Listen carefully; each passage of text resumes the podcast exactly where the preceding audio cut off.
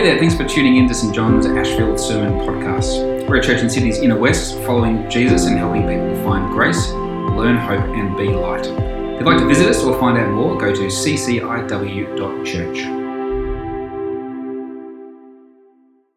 So, starting at Isaiah 49, uh, listen to me, O coastlands, pay attention, you peoples from far away. The Lord has called me before I was born. While I was in my mother's womb, he named me. He made my mouth like a sharp sword. In the shadow of his hand, he hid me. He made me a polished arrow. In his quiver, he hid me away. And he said to me, You are my servant Israel, in whom I will be glorified. But I said, I have labored in vain. I have spent my strength for nothing and vanity, yet surely my cause is with the Lord, and my reward is with my God. And now the Lord says, Who formed me in the womb to be his servant, to bring Jacob back to him, and that Israel might be gathered to him. For I am honored in the sight of the Lord, and my God has, be, has become my strength. He says, It is too light a thing that you should be my servant to raise up the tribes of Jacob and to restore the survivors of Israel. I will give you as a light to the nations that my salvation may may reach the end of the earth. And 1 Peter 2. Come to him, a living stone, though rejected by mortals, yet chosen and precious in God's sight. And like living stones, let yourselves be built into a spiritual house to be a holy priesthood, to offer spiritual sacrifices acceptable to God through Jesus Christ.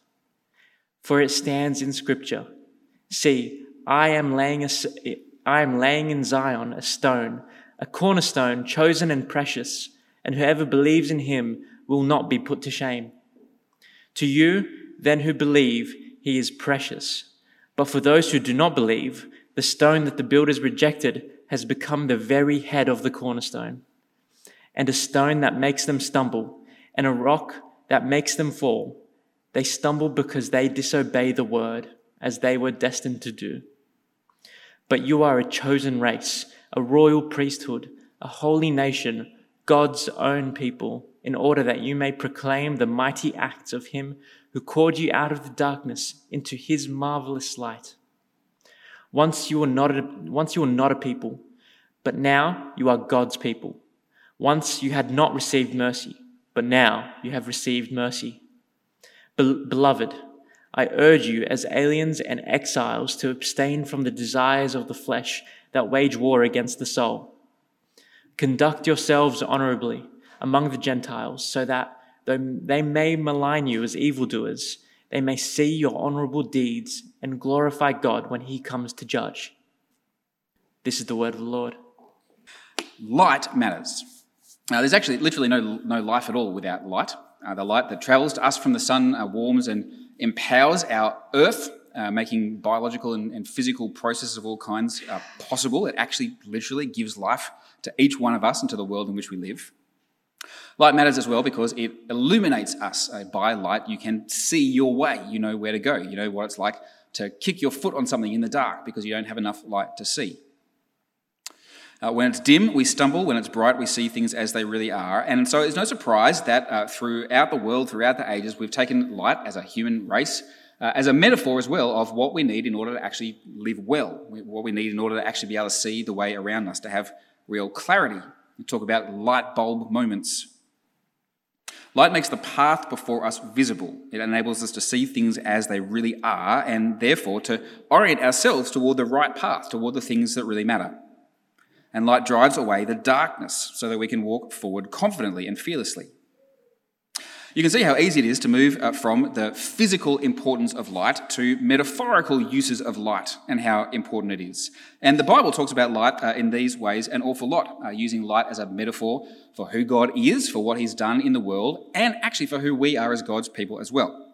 So, as we start out tonight, thinking about a community of purpose that's set in the right direction, that can see where it's going, I want to start by giving you a little bit of a tour of some of the things that the Bible says about light. And what I'm going to read to you, this series of verses here, um, is, to be honest, um, really some of the most beautiful poetic lines in the whole of the scriptures, where this idea of light comes up again and again. Let me read a few of them to you. Firstly, uh, the Bible uses light as a description of God, especially of who he is in his glory and his moral goodness. So, Psalm 104 You wrap yourself in light as a garment. He alone has immortality and dwells in unapproachable light. God is light, and in him there is no darkness. Uh, the scriptures also use light as a um, description of what God does in the world, his effects on the world, his work in the world. And so, of course, at the very beginning of the Bible, God said, Let there be light, and there was light. We read about the scriptures too, God's word to us. Your word is a lamp to my feet and a light to my path. And we read of the Lord Jesus that he is the true light, which enlightens everyone who is coming into the world. Light's also used as a description of God's people. Uh, as we read in Isaiah 49, I will give you as a light to the nations. As Jesus says to his disciples, you are the light of the world. As Paul writes to the Philippians, you are to shine like stars in the world. As we read in Ephesians, that we keep coming back to again and again in this series on the church, once you were darkness, but now you are light in the Lord. Therefore, live as children of light. Uh, one of my favourite Bible verses of all time actually uh, draws uh, some of these different themes together to talk about who God is and what He's actually done to us in the Lord Jesus. Uh, 2 Corinthians 4, verse 6 God, who said, Let light shine out of darkness, has shone in our hearts to give the light of the knowledge of the glory of God in the face of Jesus Christ. Light gives us life, and light gives us clarity. And the light of God gives spiritual life to us and gives spiritual clarity to our lives. In the first letter of Peter that Adam's just read for us, uh, that light from God becomes the motivation and the foundation for a new purpose, the thing that gets us heading in the right direction, that sets our path before us. So in 1 Peter 2, verse 9, but you are a chosen race, a royal priesthood, a holy nation, God's own people, with a purpose, in order that you may proclaim the mighty acts of him who called you out of darkness into his marvelous light. The church, you see, has a guiding light, and that light gives us our purpose. The gospel of Jesus Christ, the true light who gives light to the world, gives light to our path and gives us, as his people, a new purpose that stretches out beyond the church itself into all the world and into all eternity. The gospel gives us new light, new clarity, and new purpose to proclaim what God has done by living in such a way that everything we do is illuminated by the wonderful grace of God to us in Jesus and shines out through us into the world. And so, because of the light that God has revealed to us in the face of the Lord Jesus, the church is a community with a purpose to proclaim God's marvelous acts, his mighty acts, to shine his marvelous light.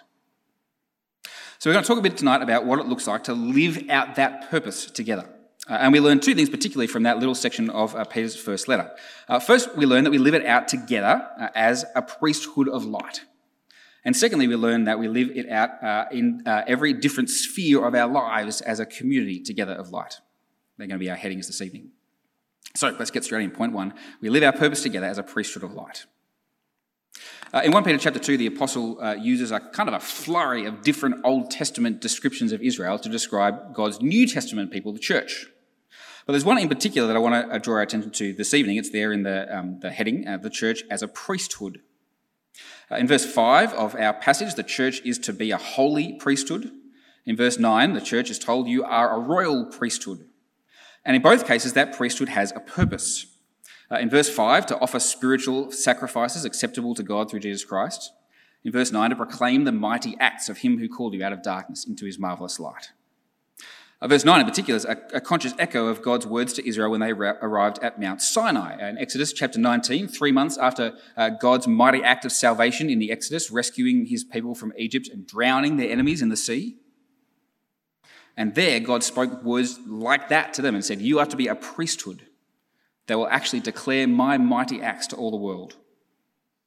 And now, for us, on the other side of God's even greater, even more definitive act of rescue in the death and resurrection of Jesus, God's new people, the church, the community gathered in and by and around and for the Lord Jesus Christ by his Spirit, we are called again to the priestly service of God and called with a purpose to proclaim his mighty acts. To be a priest in the Old Testament meant to be in a special kind of relationship to God. Priests served God in the temple, in his very presence, where God was present with his people in that building. A tremendous blessing for those who are priests, a tremendous privilege, but also with real responsibilities Because they were to draw so near to God in his very presence, they would have to maintain a really high exemplary standard of personal holiness. Priests would enter into the, pre- uh, the presence of God in the temple to represent the people to God, and they would mediate God's presence back to the people, declaring his praises for the people and to the people. What God was saying to Israel at Sinai is, what, is that what priests are in Israel's own life, Israel is to be for the rest of the world, to show the world what God is like, so they might see him and come to his light and know him. And what God is saying to us, God's new people in 1 Peter 1, is that we, the body of Christ, are now what Israel was to be for the world. We are priests living in the presence of God, even more so as His Spirit dwells in us, called to proclaim God's mighty acts to the world. That's our purpose, that's our mission. It's captured in CCIW's uh, little mission uh, tagline that we use, you know, to find grace, to learn hope, and to be light. To be light. That's where all this leads. The content of that proclamation is clear here in 1 Peter as well. It's the saving work of God that has brought us out of darkness and into God's own light. We're to proclaim what God has done in Jesus, enabling us to see God as he really is, to see the world as it really is, to see ourselves as we really are, and so to illuminate our hearts with his grace and glory. And that light that we've received from God is to so shape our own lives and selves that it shines out of us into the world. Uh, that's our purpose to draw others to, to ourselves, to God, as that light shines out through us, to live as children of light, as Paul puts it in Ephesians 5. God has made us the light of the world, his agents, to show the world what it is that he's like, what it looks like to live for him, to tell them what he's done, to invite them to come out of the darkness and join us in the light. God has made us a priesthood of light. But that priesthood image isn't primarily about each of us as individual priests of light. Uh, it's about our life, singular, as a community of Jesus, as the church. We are priests of light only together. Uh, notice that Peter doesn't say that each one of us is a priest. He says rather that we as a people are one holy priesthood, verse 5, one royal priesthood, verse 9. We fulfill that priestly function together.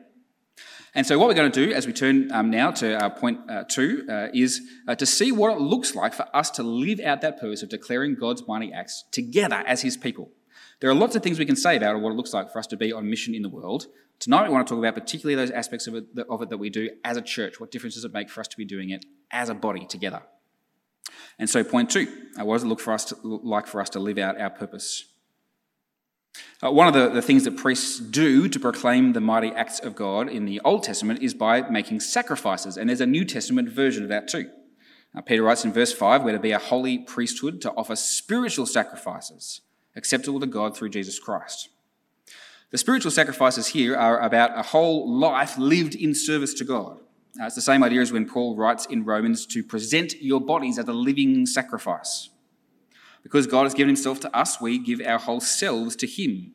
He's brought us into the light, and so we respond with a sacrifice of light filled holy living, a bright, shining, praiseful life. Proclaiming the mighty acts of God is something we do, therefore, with our whole person, with our whole lives, not kind of constrained to that little part of your life that you might sometimes think of as evangelism. It's actually part of our whole purpose from our very being in everything that we do. Because, to go back to Ephesians 5 again, once you were darkness, but now in the Lord, you are light. That's who you are, that's what you are. God's marvelous light in Jesus is, if you like, refracted through each of us like a prism or like a cut diamond, if you want to be really pretty about it. The light He shines in our hearts shines out through us into the world so that everything we do and everything we are and everything we say proclaims the mighty acts of God, so that the world might see His light in and through us. And Peter's first letter here helpfully points us to three different spheres in which that happens. Uh, two of them are here in the passage that Adam's read for us, and one's a little further on in the letter. Uh, those three are personal holiness, engaging with the world, and speaking about Jesus. Uh, we see the importance of that first one, personal holiness, for living out our calling and purpose, uh, as we go on to verse 11. Beloved, I urge you, as aliens and exiles, to abstain from the desires of the flesh that war against the soul. Uh, in other words, again, live in the light. Uh, God has called you out of darkness. Now let his light change you from your heart outwards. To live like that proclaims God's mighty acts. How is that so? Well, it becomes very quickly for those around you the evidence and proof that what God has done in Jesus really does actually change things. It really does transform people. The light of the gospel really does renovate the heart and therefore life. For that reason, the holiness of your life is itself, on one level, a form of gospel proclamation. The way that you live in the light of Jesus is part of your evangelism. Uh, in particular, the light of holiness will be seen uh, often, I think, in your willingness to be just a little bit out of step with the world around you, and precisely because you see the world differently in the light of Jesus. Peter refers to this kind of life as the life of aliens and exiles. Uh, to a world that still walks in darkness, those who walk in the light look very odd in lots of ways. I don't know if you've experienced that before. People think Christians are a bit strange. They're probably not wrong. That's why it matters actually that we're a priesthood of light, not merely priests of light. In this community, in this church, we all share that same purpose together. We all encourage one another to walk together in the light. So even though we might look like little green people from outer space to lots of those who walk in darkness, Nonetheless, together we encourage one another to persevere in godly living. And doing this together as a community, united by the purpose of proclaiming God's mighty acts, uh, one of the things that it actually does, one of the reasons it has real effectiveness for drawing others to the light, is that it makes that kind of holy life look plausible to other people. There's a wonderful little book by an English uh, pastor named Ed Shaw. It's a book primarily about uh, same sex sexual activity and just a kind of orthodox biblical um, uh, laying out of the, of the teaching uh, around those issues. But even more than that, what Ed Shaw wants to get at in his book is the idea that, the reason that people can know what the Bible teaches about something like sexual ethics, can even rationally say, yes, that makes sense to me, and yet reject it as a way of life, is because of what Ed Shaw calls a plausibility problem. We just don't see enough examples held up in our life of same sex attracted Christians living a celibate life in joyful holiness. And we don't see it enough to make it seem like that's really a thing that you could do, a way that you could live. It seems impossible because we haven't seen it lived out.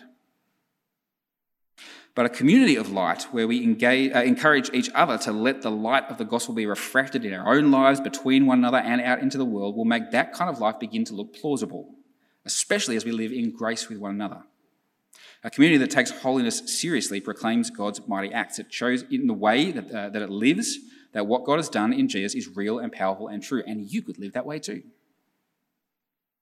Uh, here's one story about how just one ordinary Christian's uh, holiness of life uh, has shone with the marvelous light of God. Uh, it's from uh, this book, a book about kind of how you do Christian ethics uh, by a scholar called Andrew Cameron. and he's got a story about a friend of his who is a school teacher. Let me read it to you. he writes, I know a teacher who hated his staff room's crude, corrosive humour. So he began a habit with the morning paper.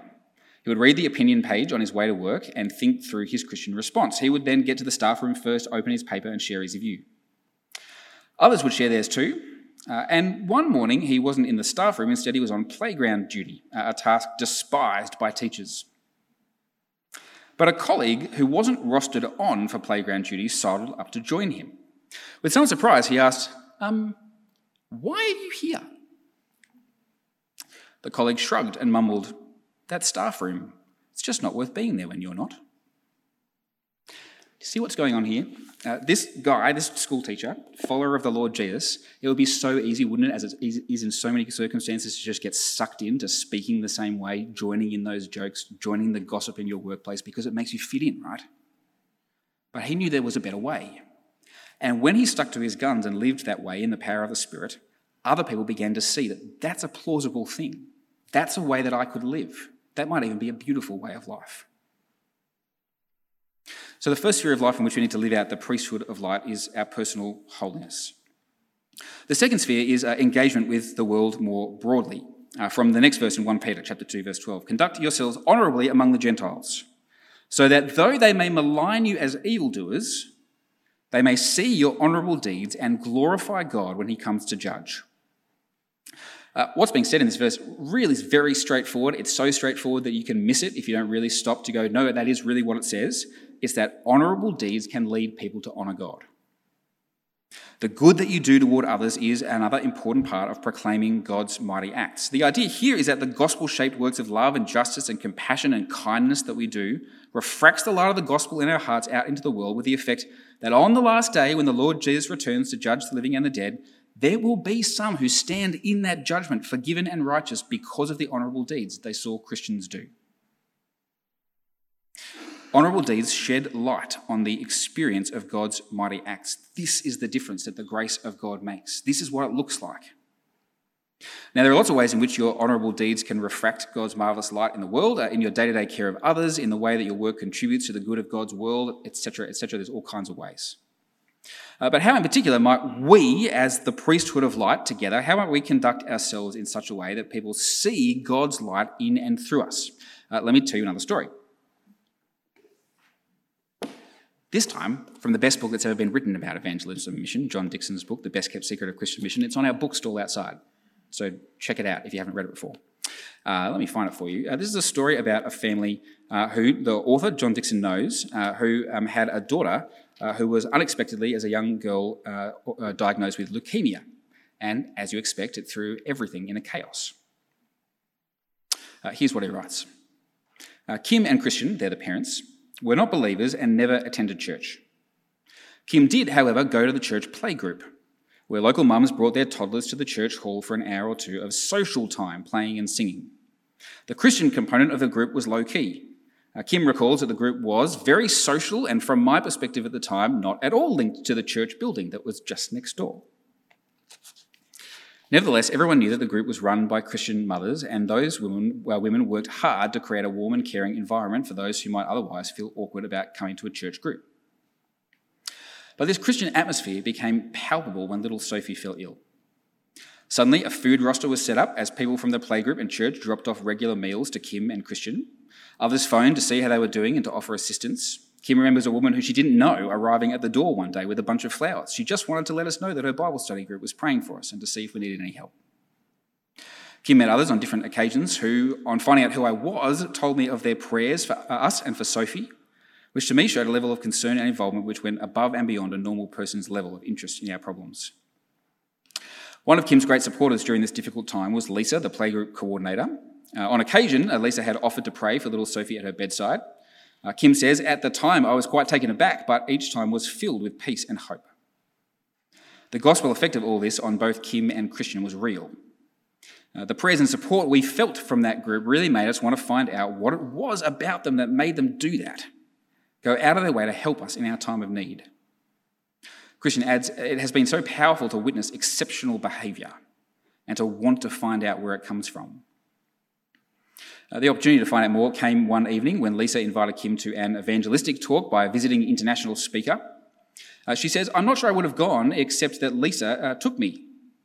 Uh, Lisa and others' love and concern over the months had given Kim not only an interest in the Christian message, but also a hunch that it might be relevant.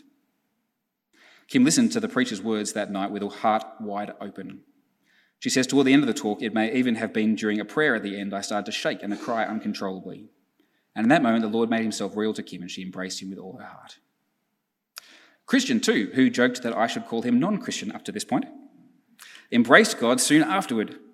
He had been somewhat skeptical about Christianity. His French humanist tradition had left him with numerous questions about God and about the validity of religious belief but observing exceptional behaviour, together with hearing the gospel in a sensitive and intelligent way, confronted his doubts with the reality of Christ.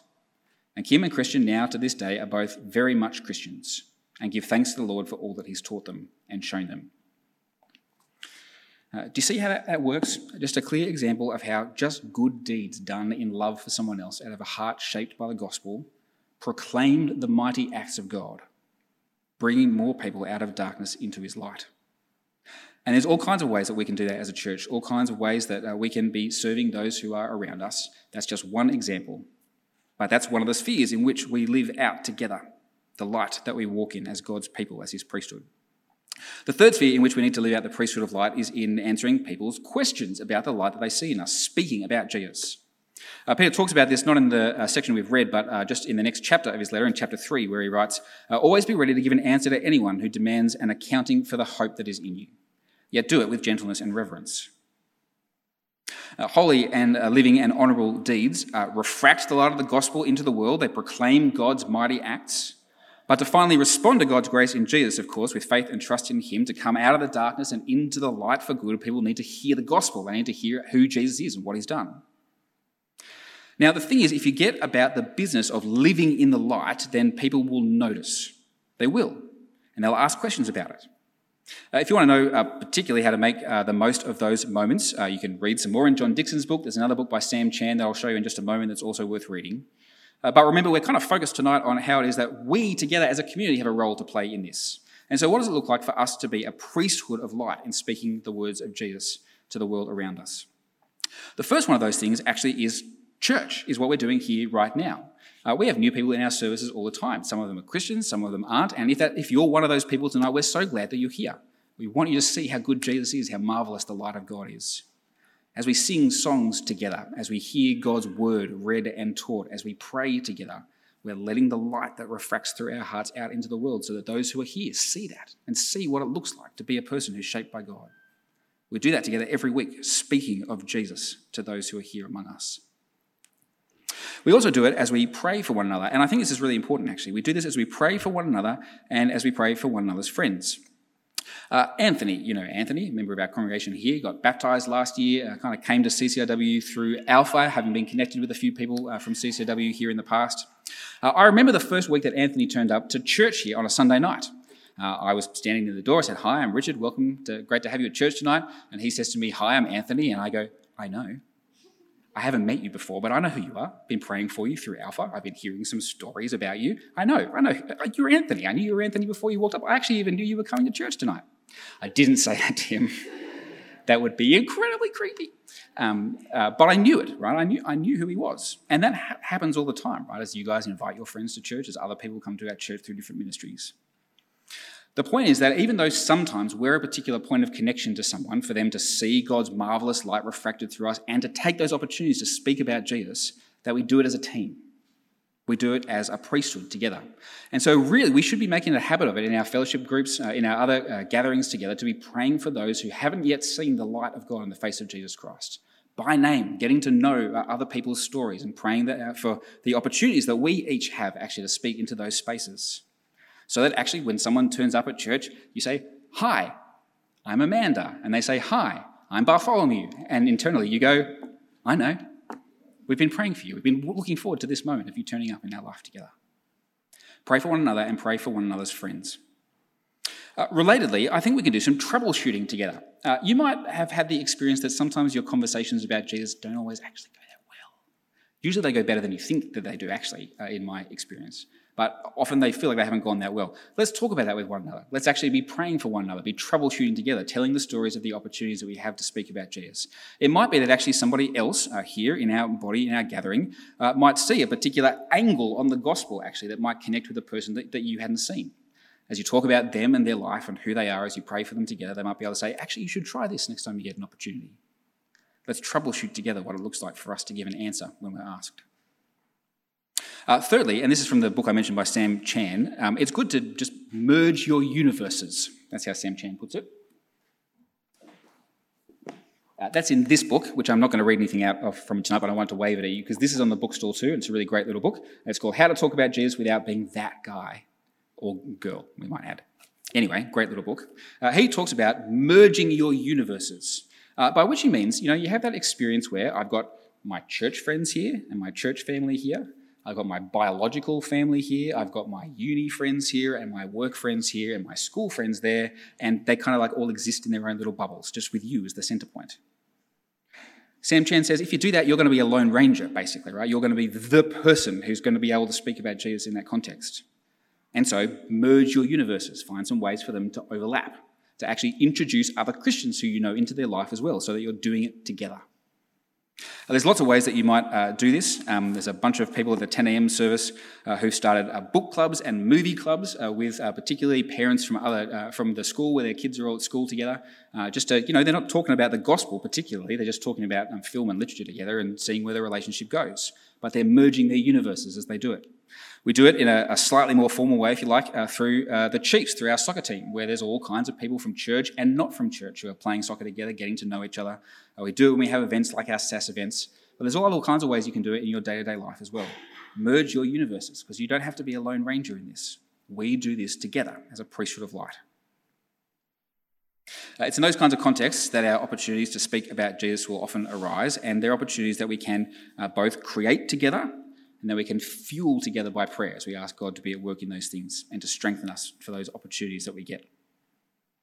So there's three spheres in which we live out our purpose, and we do it all together, even if we're not all always present in each of those places. our personal holiness, our engaging with the wider world, uh, and our opportunities to speak about Jesus to others. Uh, in short, as we draw to a close, uh, you could say that to be a priesthood of light means that we're not out there alone in the world. We're in this together. This is our mission, this is our purpose. And we need to know that because the world really can be a tough place for living as Christians. Peter calls us aliens and exiles. And he says that living apart from Jesus is like living in the dark. And so, what's going to keep you uh, keep the light so strong in your hearts that we can continue to refract God's only light out through us into the world? The answer, of course, is to go back again and again to the source of that light, to the light that gives light to everyone, to Jesus, the light of the world, the one of whom John writes in the beginning of his gospel, the light shines in the darkness, and the darkness has not overcome it the one through whom the Father created the sun and the stars. He stepped into our darkness. He walked where we have walked. He suffered what we have suffered, and yet he never gave himself into the darkness. He always walked in the light. And even when the darkness did its worst to him, putting him to death on the cross, the darkness did not overcome his light. He smashed through the darkness of death into bright and everlasting life, and he calls us to follow him there too. That's the mighty acts of God right there, the death and the resurrection of the Lord Jesus Christ. Those are the mighty acts that we proclaim, the pouring out of his spirit into our hearts. This is how we were brought from darkness into light. And so, this is what we proclaim with every fibre of our beings and every part of our lives as a priesthood of light to the glory and praise of God. Let's pray that God will keep fitting our hearts and filling us with that light. Our gracious and loving Father, we give you such great thanks uh, that we can see that you've shown us who Jesus is, that you've brought that light to life in our hearts. We thank you that as we look to our Lord Jesus, we see you shining forth through him, the God who made the entire universe, the God who loves us enough to send your only Son to walk among us in this dark world. And we thank you, Father, that as you've brought that life, to, uh, that light to life in our own hearts, you have fit us to be your lights in the world as well.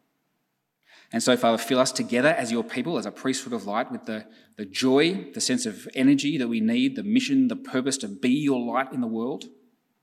In each of those spheres, when things look dark, Father, continue to draw our hearts to the Lord Jesus, that that light might be rekindled again and again, so that it might shine forth from us, so that many, many more will come out of the darkness and join us here in your marvelous light.